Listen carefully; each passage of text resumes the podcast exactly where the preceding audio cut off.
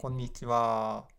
このポッドキャストはゲームコリエイターであるわけが、えーと、ゲストの方とゲームデザインの話をしてゲームデザインについて学んでいくというポッドキャストです。今回のゲストは前回に引き続きアトミーさんです。こんにちは。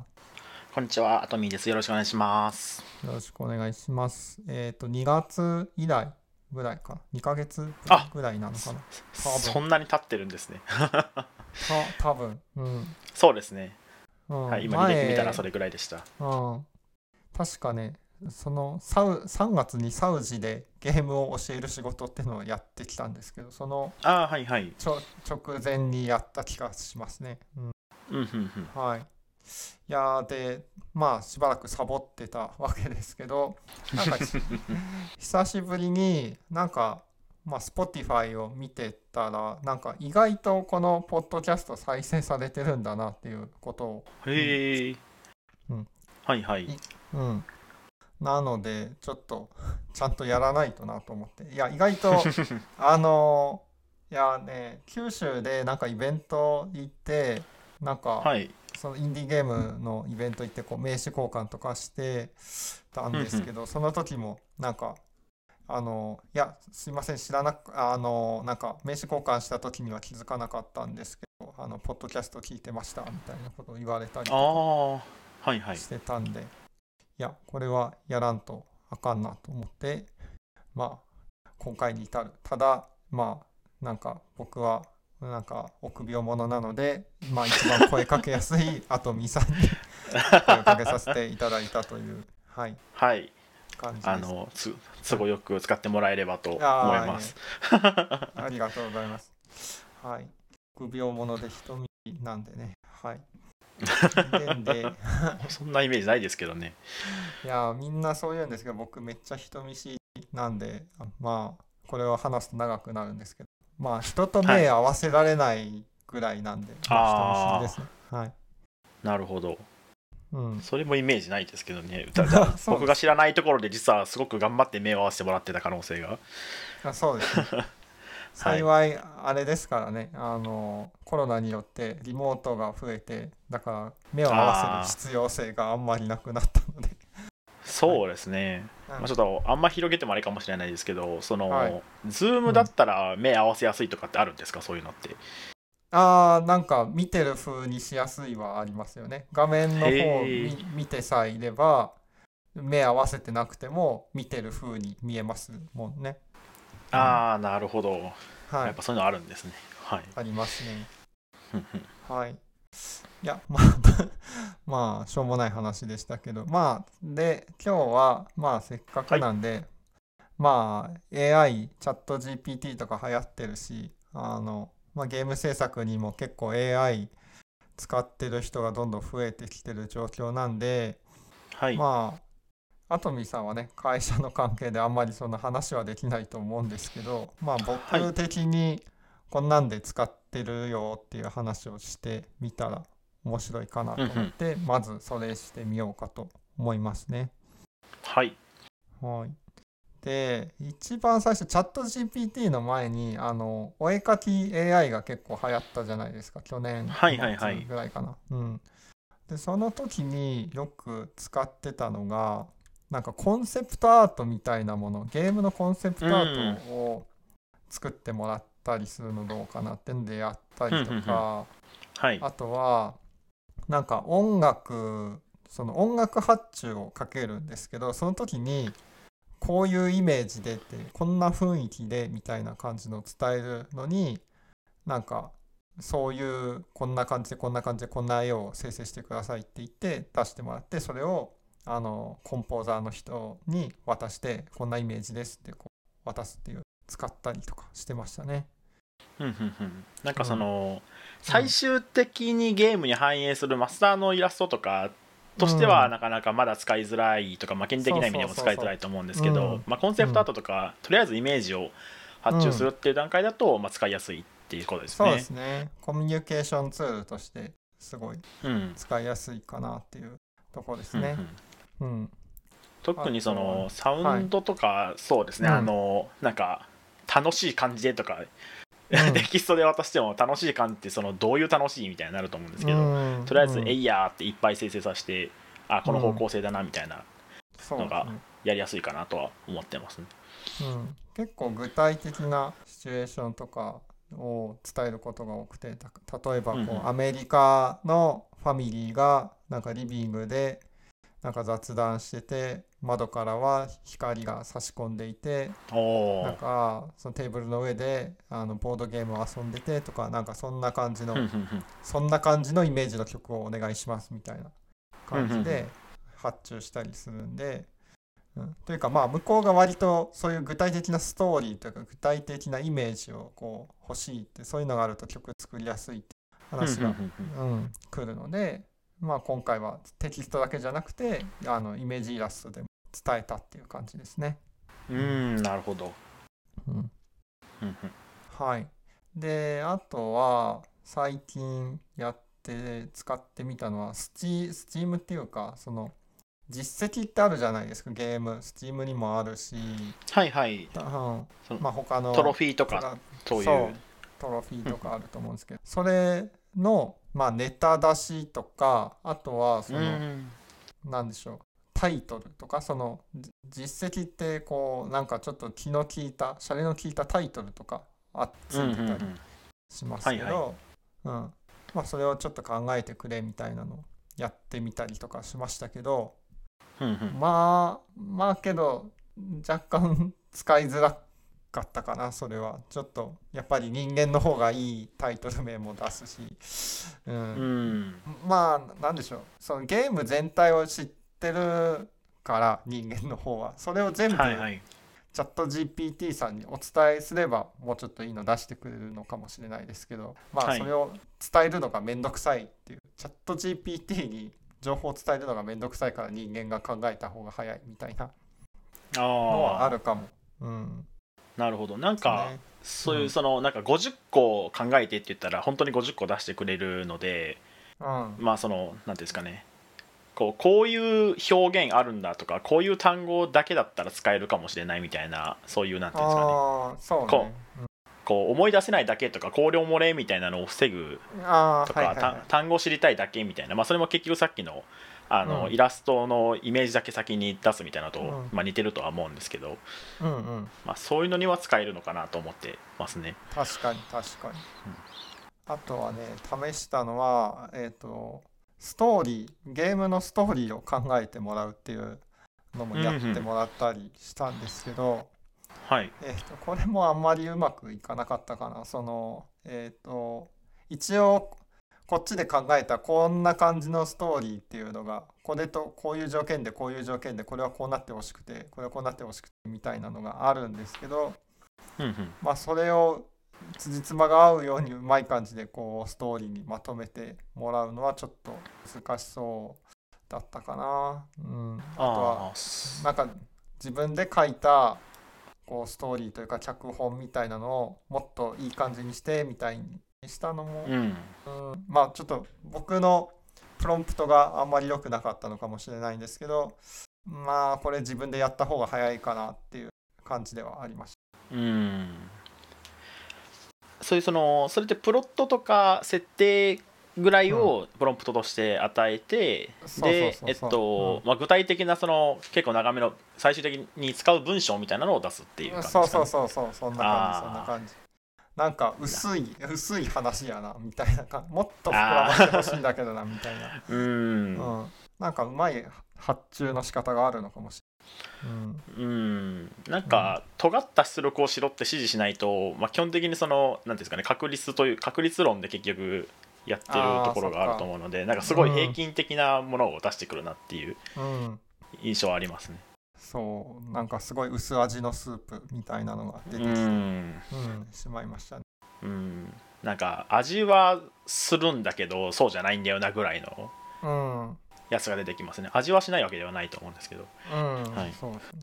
あとはまあ一番使えるかもしれないのは関数名とかクラス名を考えてくれっていうやつが使いやすいかな。はいはい、うん、うん、あとそれとあのユニティの先生になってくださいとか C シャープの先生になってくなってくださいって言っといてあのこれこれこういうことをしたいんですけどどう書けばいいですかみたいな感じの、はいはいはい。うん、やったりとかはまあ普通に使えるかなっていう感じですね。うん。うん。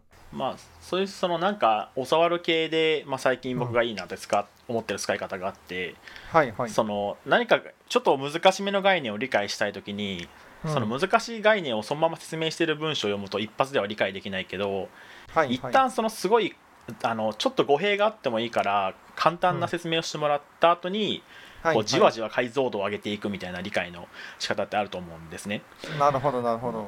でなのでまあなんでしょうね例えばうーんなんだ右辺値と左辺値の違いをなんか説明してくださいみたいなのをはいはいはい。小学2年生に説明してください高校生にし説明してください初心者プログラマーに説明してください中級者プログラマーに説明してくださいみたいなので段階を上げていくといきなり中級者プログラマーに説明してくださいっていうテキストのみ見るよりも結果早いことがあるっていうのがちょっと最近気づきでしたね。うんああ、それは使ってみよう。はい。うんえー、右辺値と左辺値の違いを小学生に伝えるの？どう伝えるんだろう？全然想像つかないけど。そうですねなんかやべえぞ左辺値はちょっとどうやや言ってきたか忘れたんですけど、まあ、よくあはいるその、なんだ？変数とかで言うとは箱を用意してみたいなのがやっぱ出てきますね。はいはい。で確かに。で、うなんでいちいち箱に入れないといけないのかはなんか、コンピューターで計算するときはいいっぱい何度も使うんだよみたいなだから1回入れといた方がいいんだよみたいなのを分かりやすく、なんか再利用再利用するのでみたいなんじゃなくて、こういう時に何度も使うよねみたいな言い方をしてくれたりしましたね。ああ、なるほどね。はいい、や、うん。いや、使ってみようと思います。はい。はい、まあ、なんかこのゲーム制作に AI をどう使うっていう話は、まあ、こんぐらいかな。えっ、と、いや、あとミサが他に喋れることがあるのであれば、ぜひ。そうですね、まあ、その AI っていうので言うとちょっと広めなんですけど、まあ、そのお同じくオープン AI が提供している、うんうん。あの Whisper っていう文字起こし系のライブラリーがあって。でそれをその趣味で触ってるんですけど、あのまあその結構 VRAM とかが結構容量いるんですけど精度を高く出そうとすると、うん。ただ、うんうん。えっと、もう本当に議事録書かなくていいなっていうレベルの精度のものが出力されるので。なるほど。まはいはい。はい、なのでこのポッドキャストとかも普通にその一番ミスパの一番いいモデルで文字起こしさせると、うん。もうなんかまあ確かにたまに誤字とか変換ミスはあるけど全然読めるなっていうレベルのものが出力されて、ちゃちゃっともう直して、もう全字幕つけるみたいなのができるレベルにはなってるなと思いますね。はいはいはい。はい、えー、それ、どれぐらいのお値段なんですか？ウィスパーは、えーうんオープンなので無料ですね。オープンあえっと、なんだ MIT かな？えっと、そうですね。無料のはずですね。あ、そ無れは料のはずというか無料で使ってますね。えー、と自分の PC にインストールして使ってるはい。感じなんですか、あーそうですね。あの Git から Air ってクローンしてきて API 叩いたらもうすぐ終わりますね。あの本当に簡単に使うだけなら。そうなんですね。なんかサーバーでなんかホスティングしてくれるサービスというか、なんかそういうのはないんですか？あーえっと、ちょっと僕はローカルで使いたかったので、そうしたんですけど、確かサーバー側でなんか Google コラボかなんかとつなげていろいろやってる人は見たので、そういうう方法もあるんじゃないかなと思うんですけど、あまり詳しくないですっていう感じですね。あなるほど。そうなんはい。うん。いや、なんか妻が今、あの産休なんですけど、その間に あの会社の人に議事録取ってもらいたいっていうふうに言っててけど議事録で取るのってめんどくさいだろうからなんかうんそんなん使ったらいいんだろうなって思いましたね。うん、ああそうですね。それこそなんかチャット GPT で Whisper の自動文字起こしのソフトを完成させましたっていうのは見たんですけど、はいはいはい。Whisper で文字起こししたやつを GPT に変換させました。もう、うんああでもどっか、うん。それも見た気がしますね、はい、誰かやってる気はします。まあ頑張って作ればいいのか。チャット GPT さんに教えてもらいながら。はい。そんなに難しくないというか、うん。はい。なんか音声ファイル入れたらテキストがそのままポンって出てくるので、割と簡単だと思います、なるほどな。はい、ありがとうございます。はいそんなとこですかね。そんなとこですねはいはい。じゃあ次の話題行きましょうか。いや、最近、その、なんかエンディング曲を、なんか発注したんですよね。とあのはいはいコンポーザーの人にエンディングの曲作ってほしいんだけどっていうふうに頼んだんですけど、はいいや、で、いや、その時に、そもそもエンディングって何のためにあるんだろうと思って、エンディングがの存在意義を考えないと発注もなかなかできないなって思ったんですよね。うん。うんうんうんうん。いや、って考えると、その、いや、アトミさん的にはどんな意味があると思いますか？そうですねなんかもしかしたらこのポッドキャストだったか別の機会だったかで一回触れた話題だった気がするんですけど、面白そうと面白いと面白かったがあるっていう話でですね。はいうん。で考えると、その面白かったを保証するために存在するっていう感じが。していて、まあその面白かったを何かとかも喋り始めるとまあちょっとややこややこしいというか長いので一うん。旦置いとくにしろ、うん。まあ、やっぱり余韻とか後から記憶に、としてこう蘇る系の良さうん。を担保するために、えー置いといた方がいいんじゃないかなっていうふうに思ってます。うーん、なるほど。いや、はい同同意ですね、えー自分もやっぱり面白かったをサポートしてもらわないとっていううん、ところがいやまさしまさに今回発注する時その話したな。面白いと面白そうと面白かったがあってこの曲聴いた時に面白かったなって思ってもらう必要性があるんだ、うん、だから、何としてでも面白かったって思えるような曲を作ってくれというだいぶ 無茶な おお願いをしたんですけど、うん。はい、でまあそう思わせるための一つの要素としてやっぱり振り返りがあると思うんですよね。そのうん、はい、このゲームやってきてあれ大変だったなこんな大変なことがあったなとかあれ面白かったなとかっていうのを思い 思い返す振り返り作業をする時間でもあるのかうん、う、なん思ったんですね、エンディングの時間っていうのは。うん。はい、その振り返りをすることによってああ面白かったなって思ってもらってこれを面白さを誰かに伝えようっていうふうに思ってもらって口コミ効果につながるというふうに、なっていくのかなと、はい。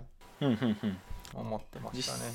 実際そのエンディングの演出が、まあ、そのこれまでの、なんだムービーのとかのまとめになってるっていうパターンって多いと思いますし、うん。それがまあそのまさにそのあの面白い、うん。面白いで体験した分を、えーうん。振り返りさせながら面白かったに変換させているっていうふうに捉えることも、まあ、できるのかなっていうふうに思いました。で、まあ、あとそのサウンドで言うとそのずっと使われてたメインテーマみたいなうん。曲がなんか壮大な感じでエンディングっぽいアレンジになって、まあ、最後にまた流れるっていうのも割とうん。あるあるだと思うんですけど、まあ、それもそのゲーム中に散々聴いてきたメインテーマうんが、まあ、振り返るためにまた使われているみたいな、まあ、ふうに取り、うん。まあ考えることができるかなと、はい、いうふうに思いましたね。うん、いや本当にまさしくそうだと思います。はい。なんか、うん。まあやっぱりエンディングがないとねエンディングがなかったらだって ラスボスみたいなのを倒した後にねタイトルにそのまま戻ってしまってん？ってなっちゃいますもんね。うんそうですね。うんうん。なんかそれでただ一個難しいなと思ってることがあって、うん。その終わらない方がビジネス上は強いっていうのもあると思うんですよね。ほうほうほというのはその例えば、まあ、そのコンシューマーゲームとソーシャルゲームが一番対比としては分かりやすいと思うんですけど、う。うん。まあ、ソーシャルゲームもそのある程度の終わりみたいなストーリーとかでこう、うん。区切りはつけるにしろ、まあうん。ここで終わりですとかもうこれクリアしたからこのゲームもう起動しないっていう感じにはなならないというか、まあ、ずーっとプレイしてもらってずーっとまあずーっと面白いを担保してずーっと課金をしてもらうみたいなビジネスモデルになっていて、でそれが継続するからまあ安定するし、まあ、ソシャゲじゃなくてもなんかサブスクの方が安定して大きな企業はサブスク型になってたりすると思うんですね。うん。うんでコンシューマーゲームも、まあ、結局そのナンバリングタイトルは言ったらエンディングを1回つけたけど継続してるみたいな捉え方もできると思うので、うん。まあその完全に終わらせないことの方が、えービジネス的には強くてゲームは続くかもしれないけど面白かったっていう余韻も持ってほしいので、えーうん。終わった面白かったと思うエンディングはつけるみたいな なんかそういうこうバランス感なみたいなのが難しいのかなっていうかこう、はい。うん、そうん。そこを天秤そこがトレードオフになってるっていうふうにちょっと僕は考えましたね。ああなるほどね。はい。もしなんでしょう。エンディングがめちゃくちゃ終わった感があった場合ってやっぱり、はい。例えばコンシューマーだった場合続編買わないんですかね？いやそれは買うと思うんですけど、うん。なんなんでしょうね、うん。えー続編じゃなくナンバリングタイトルとして続編として続くのはだから、まあ、その間みたいなもんで、うん。それぐらい面白いのをずーっとやらせてずーっと課金してもらう方がナンバリングタイトル出すより儲かることは多いんじゃないかなと思っちゃったというか、ああなるほど。はい、はいはい。うーん。いやけどやっぱりそれはソシャゲ能というかソシャゲうんだからなんかうんっていう気はうん。うん。うんっていう気がなんとなくしますね。そうですね。まあ、コンシューマーだったらやっぱり終わったっていう感じにして面白かったっていう強い印象を持ってもらってた方が次の購買につながったり、まあ、他の人の購買にもつながるんじゃないかなっていう気はしますね。うんうんうんうん。うん。そうですね。うん。その面白かったの方がうん。後からじわじわ効いてくる、まあ、そのだからそれこそお金の面だけ見るとあ後からじわじわ効いてくる。うん。みたいなところもあると思うので、うんうん。なるほど。まあ、結果そのすごい面白かったがめちゃくちゃ大きければ結局買ってもらえるっていううん。ことではあると思うので、まあなかなかそうですね。自分の中でまとまらないんですけど。難しいです、うん。はい、うん。あとね今回まあこれ自分の Facebook に書いてていろんな人がコメントしてくれたんですけどいやこれめっちゃみんなコメントしたくなるような内容だったんだなと思ってうます。んうん。うん。いやこれはこんな自分はこのエンディングがすごい好きでエンディングはこのためにあるんだみたいな。うんうんまあねいろいろ。一つあったのはなんだろうなんかえっ、とまあ僕にとってゲーム作るっていうことはまあ日常的なんですけどまあ一般人からしたら全く想像の及ばない世界だからそれを垣間見れるようなエンディングだと嬉しいみたいなのを書いてる人もいましたね。うん。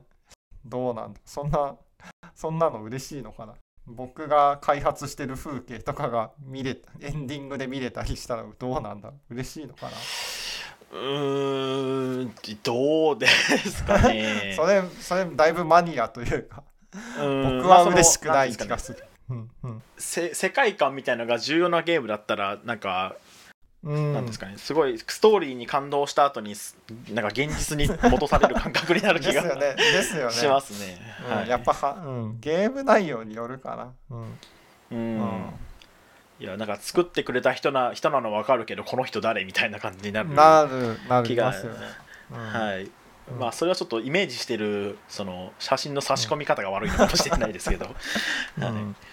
なんか自己顕示欲が強い人なのかなみたいな感じを持ってしまう、うん。自分が見た。うん、うん。いや多分僕も思いますね。うん。あとはね、ああ、そう、余韻の話なんですけど、あの、こう、はい僕、これでコメントで初めて知ったんですけど、そのエンディング中とかっていうか、エンディングが始まる前に、その、それこそ実績というか、トロフィーが獲得しました、ピロンってこう出たりするのを嫌う人たちがいるっていう話を聞いて、あ、そうなんやって思ったんですけど、知ってました、そう。ん？エンディングの途中にピロンって出るっていう。エンディング途中っていうか、まあ、例えばラスボスを倒しましたと。そしたらなんかきはいはいっとトロフィーが出ますよね、ピロンって。あーあー分かりますね僕もでもそれは。ああ。はい。いや、それってみんな、みんな普通に感じてたことなのかって。まあ、言われればまあ確かに嫌かもなとは思うものの、なんか、うんうん。なんか終わるエン、うん、エンディング終わる前のトロフィー通知って嫌われるっていうこ普通に言われてあそうなんだうんそうですね。それはそのなんかさっきのリアル写真を差し込むの なんか程度がしょぼい版みたいな話で、うんうん。その、まあ、例えばトロフィーってそういうスチームとかなんだプレイステーションとかそういうそのプラットフォーム側うん。で、あの提供してる機能だと思うので、うん。そのまあ、もちろんその組み込んゲーム開発者側がそれを使って組み込んではいるとは思うんですけど、うん。そのゲームとして作った流れとか、そのい今そこに没没入してる状態であの、ハードとかプラットフォームレベルの数字がポンってくるとうん。ああ別自分なんか世界にこの世界現実じゃなかったみたいな ところがあるというか、うん。なんかはこうじ例えば RPG だったらその自分が主人公になりきっておりゃーってこうボスを殴り倒したという気持ちになっていたのに、うんボスを倒すという一種のタスクをクリアしたんですよあなたはみたいなのを丁寧に横から言われている感覚になるというか、うん。まあ、そういうところがちょっと、まあ、今のは盛りすぎですけど、まあ、そういうところがあるんじゃないかなと。いや思います。そうですね。うん。いやわかります。言われて気づきました。うん。きうん気をつけようと思います。そのなので、うん。さっきそのトロフィーの名前でちょっとこうきおもし気をてらったというかとかちょっとおもひねったはいはい面白いはい。フレーズはいはい。を使うっていうのも、そのトロフィー単体に見た時は正しいと思うんですけど、うん。僕その結構結構そのなんかシリアスなとか感動なシーンのタイミングでそのちょっとボケたトロフィーが来て、あーはい。おおいおいおはい。みたいなのはなったことありますね。なるほどね。なるほどね、はい。そうか。難しいなトロフィー名、うん。あんまりボケすぎてもいけないんだなはい、うん、うん、なるほど。ありがとうございます。むしろそうですね、うん。逆にそのエンディングの瞬間に入るトロフィー名が、うん。うんその瞬間の余韻とかユーザーの気持ちに綺麗に沿ったやつが来れば別に問題ないんだとは思うんですよね。うん、確かに確かに、はい。ですね。そこで変にボケたのが来たらだいぶチョウザメ。うん。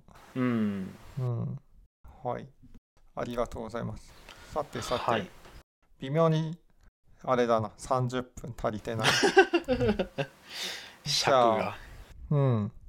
じゃあどうすればチームメンバーの能力を最大化できるかっていうのをね、、はい。い、やかまあ最近よく考えるんですよね。あの、はい、っていうのは今ゲーム作ってるんですけどはい。なんかなんか自分が思ってた以上に人が増えてしまってあ10あ、それは何人ぐらいをイメージしてて何人ぐらいだったんですか？56人イメージしてて10人もう123人になったっていう感じなんですけど、うん。はい、そうなるといやまあみんながやっぱりねこう能力を最大限発揮して、まあ、活動してもらうことが、うんうん。まあいい商品をいい製品を作るねことにつながるので、うん。はい、まあどうしたら気持ちよく能力を発揮して仕事をしてもらえるのかなってのを考えながら、まあ、仕事するようになったんですけど、はい、なんかまあアトミーさんはまあどちらかといえば働かされてる側というか、そうですね。まだ若造なので、はい、うん。指示を受けて受ける側ですね。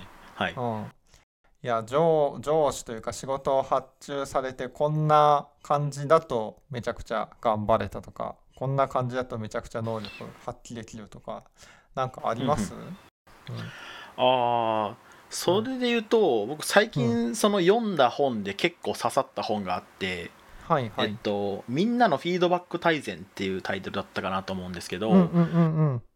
そのコンカーっていう会社の社長さんかなんかが書いたやつでその、えーフィードバックどういうフィードバックをすると人はその仕事をするのにやりがいを感じられるのかっていうふうな本うん、で、うん、でその最近はなんて言うんですかね。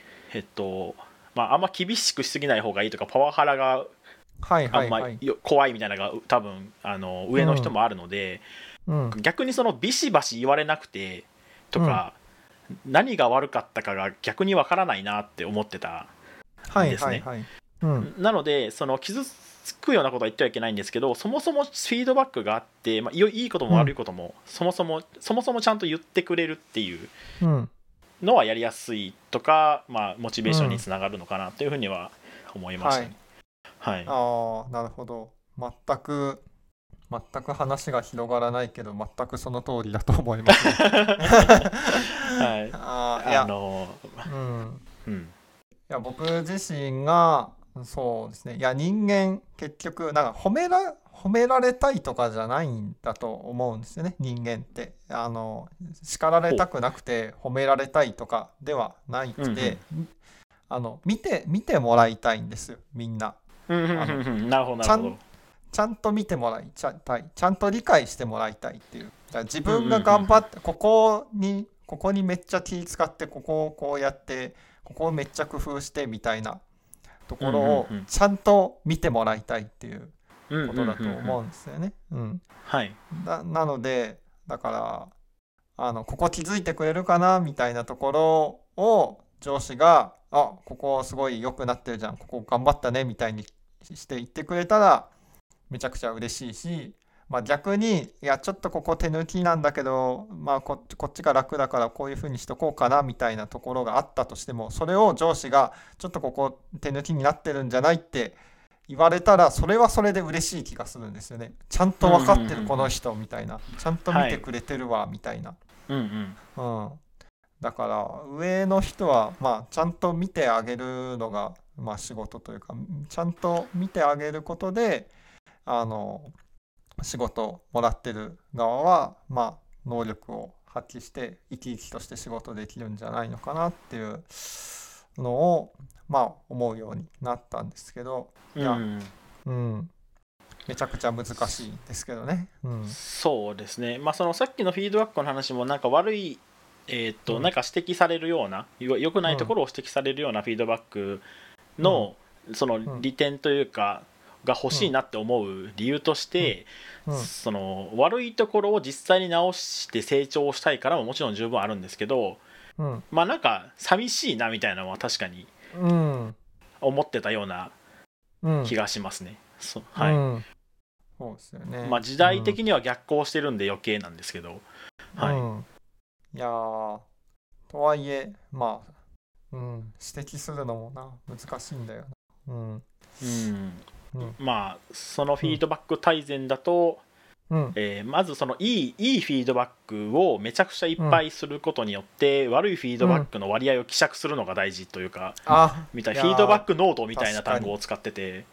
あなのでまずうん。普段こう、えーうん。ポジティブフィ違うポジティブフィードバックじゃなかったなんだっけな、まあ、そのいいフィードバックで、えー濃度を上げておいてここぞという時に、えー悪いフィードバックをしっかり悪いフィードバックというかあ指摘するようなうん。フィードバックをやるべきだ。みたいな、まあ、雑に言うとそういうちゃわかる。話でしたね。めちゃわかるわそれ。なるほど。うん、それわかりますわ。だから日々の積み重ね日々のなんだなんだろう。なんかある意味徳を積み重ねてるような気分ですけど、うん。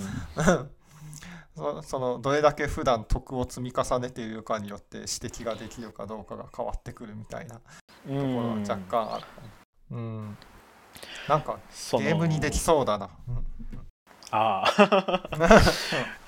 いや普段怒らない人が怒ったら怖いみたいなのと同じというか、うん。なんで普段褒めてくれる人が何か指摘しだしたらそれは本当にやばいことだなっていう感じが うん。するし、まあ、逆に、うん。まあ、もちろん普段ずっとこうガミガミ言ってくる人が褒めてくれたらめっちゃ嬉しいはあるとは思うんですけど、うん。まあ、ただ心理的安全性とか、まあ、基本幸せに働きたいよねっていう大前提からするとまあいい方で埋めといて、そう悪い方をたまに刺すの方がまあバランスとしては最適解なのかなっていう気持ちになりますね。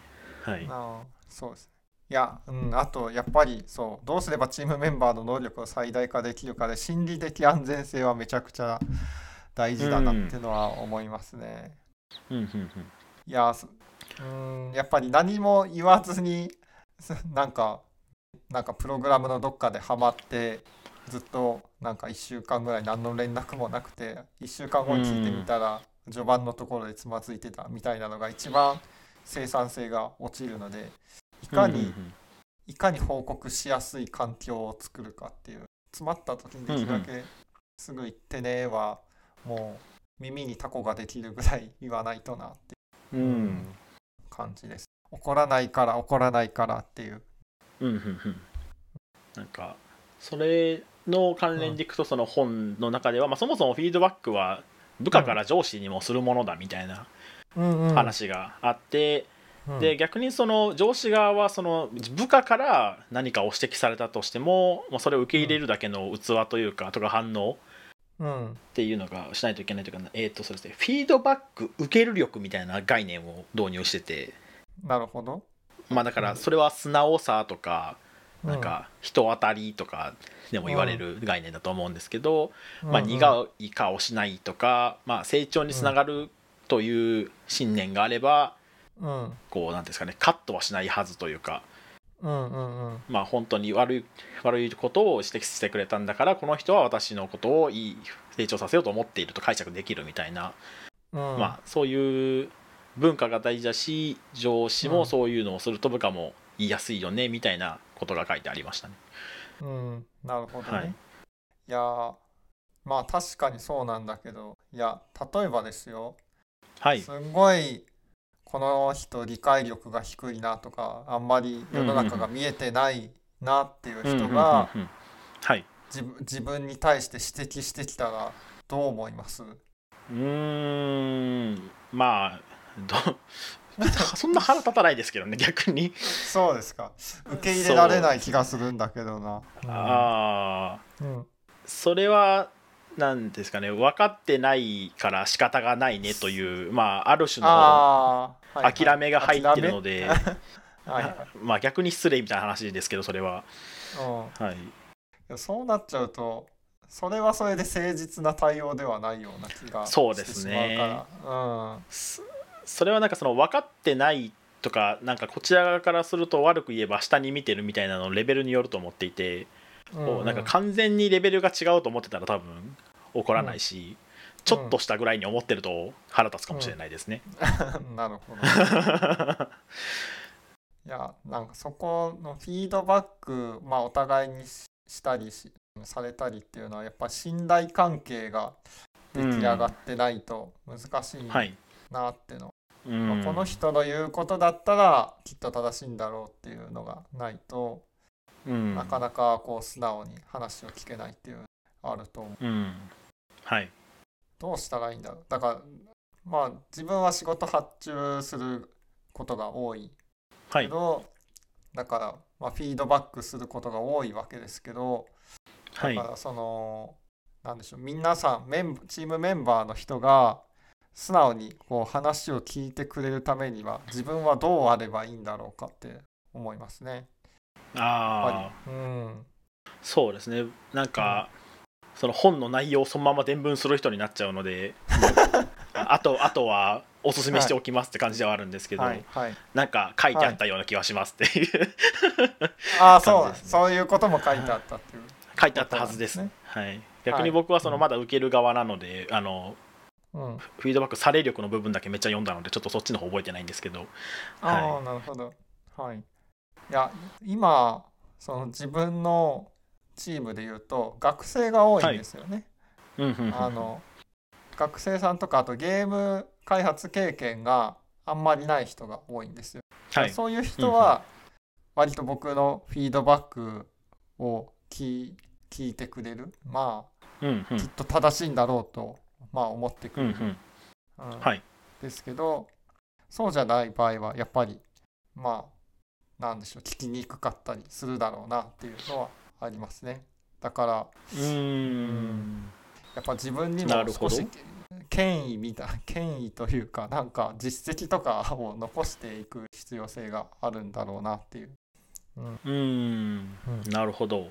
うんそのなんかここの例えばなんですよね。サウンドの発注だったらサウンドの曲を作ること自体だったら絶対その発注してお願いしてる側のサウンドの担当の方の方が絶対詳しいのは間違いなくて、うんうんうん。サウンド面だけ考えたらこちらに権威はないののは当然じゃないですか。でただそのそれをその発注して最終的にゲームとしてまとめ全体を俯瞰するっていうディレクター的立場に考えてみると、うん。まあ、ここの今進めている作業とか、えーまあ、立場でいうとこっちが権威的なはずみたいなそのうん。部分的にこっちがうん。権威的であっちが権威的うん。でうん。その専門分野はとても信頼してもお任せするけど、うん。まあその境界線は難しいと思うんですけどそうじゃない部分はこちら側にうん。こう従ってもらわないと困るみたいなあ住み分けみたいなのがーうん難しいんですかね。いやけど、うん、その境界線結構曖昧だまあったりしそうですよねますからね。結局結局境界線ですよね。はいうんデザインとかに関してもいや一般人からするとこっちの方が分かりやすいと思うんだけどとかなんかね、うん、うん、あったりもしあとかまあなるほど。まあ信じるしかないのかなそれはアーテうィストさん。んうんまあ一般人から見るとっていうのはそれはそのユーザーから見ると結局こっちの方がよく聞こえないっていう話ですよね。そうですねそうですね。そうですね。まあ、まあ難しいうんどっちがユーザーに近い視点に立ててるのかっていうのは誰にもわからないからそうですね。まあユーザーが第一っていう価値観自体はそさすがに揃ってるわけですもんね。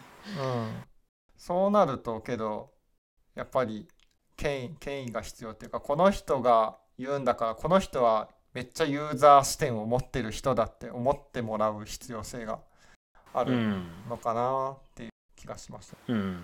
うん、今まで例えばヒット作をいっぱい出してるこの人だからきっとユーザーの視点に立った意見を言っているはずだみたいな、うん。うん、いやややっぱり権威権威が実績が必要、う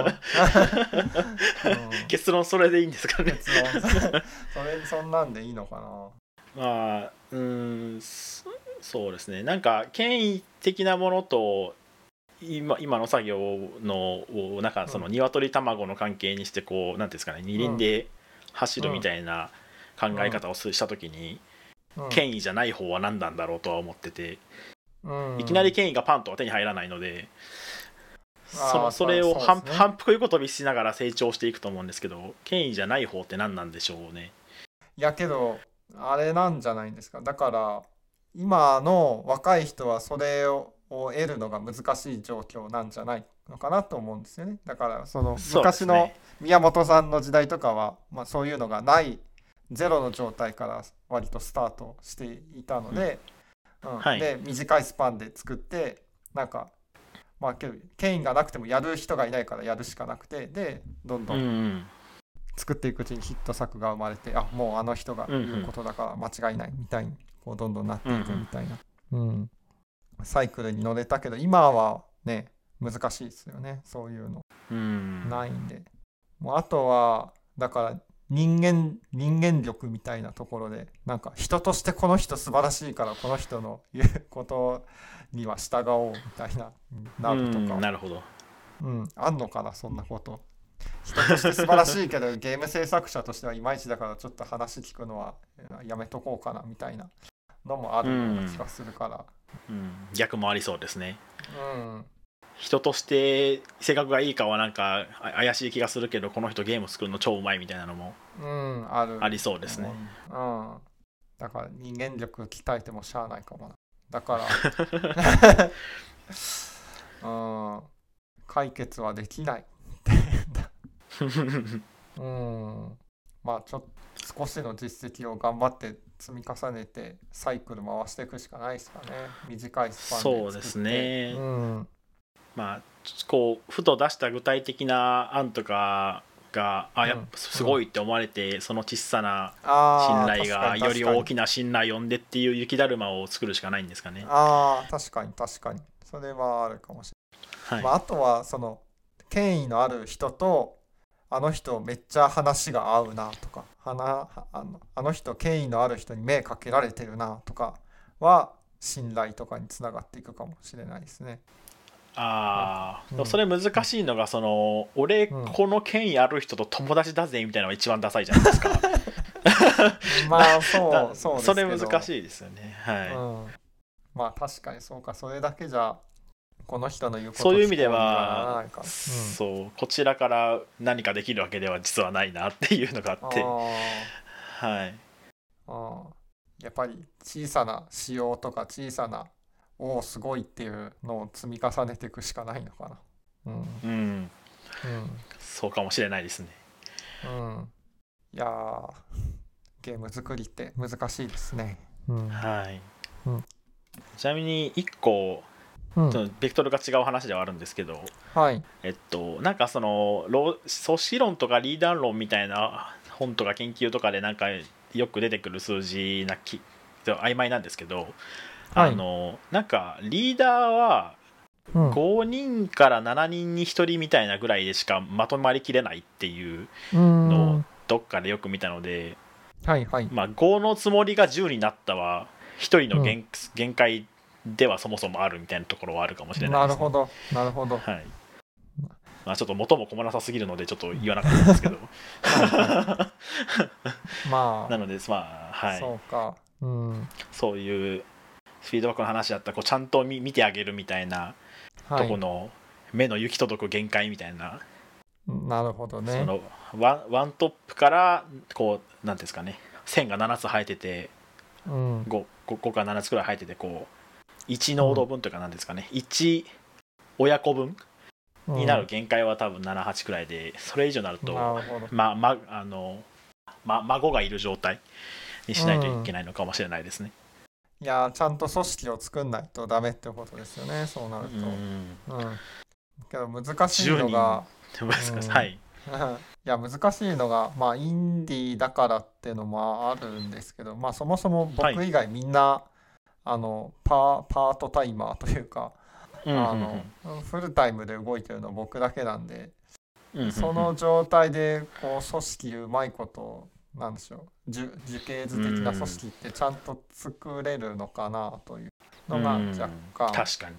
うん、あったりするんですよね。うん。そもそもその時間にいるいないっていうのが揃わないわけですもんね。そうなんですよ。そうなんです。うんいやだからそこの最適解をね探っていかないとダメなんですけどこういう作り方でいいのか、うん。まあ社員をちゃんとなんだ正社員を作るというのは まあ一つ解決策としてあるかもしれないんですが、うんうんうん。まあそれそれ以外の方法を模索したいですね。うん。うんうんうん、はい。